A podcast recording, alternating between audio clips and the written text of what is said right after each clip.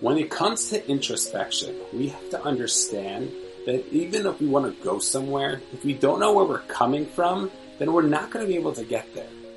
And so many times people think to themselves, oh, I'm a certain way.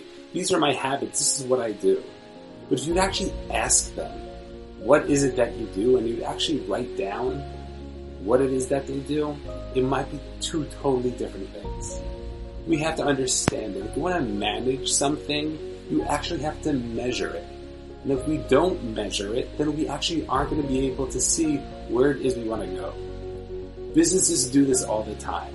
In order to see that their sales are growing and their calls are going and everything is growing in the business, they actually use the data to see if they're growing because the data is just concrete evidence. If we're not taking the same and finding the same evidence within ourselves of what we're doing, then we're actually not going to be able to see if we're actually making progress on something. It happens many times when people want to start a diet and they want to see what they're eating. If they're not actually writing down what it is that they're eating, they might think, yeah, today I ate great.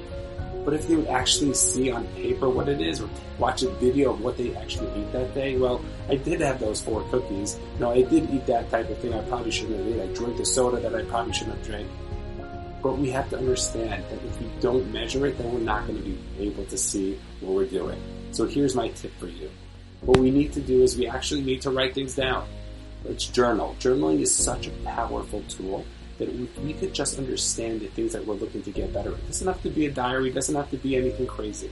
But if we can actually just take the things that we want to work on, whether it's our emotions, which we can actually control and change, which we actually can change, or whether it's something in our health or whether it's something in our relationships, we want to know where we're going, we actually have to know where we are to start.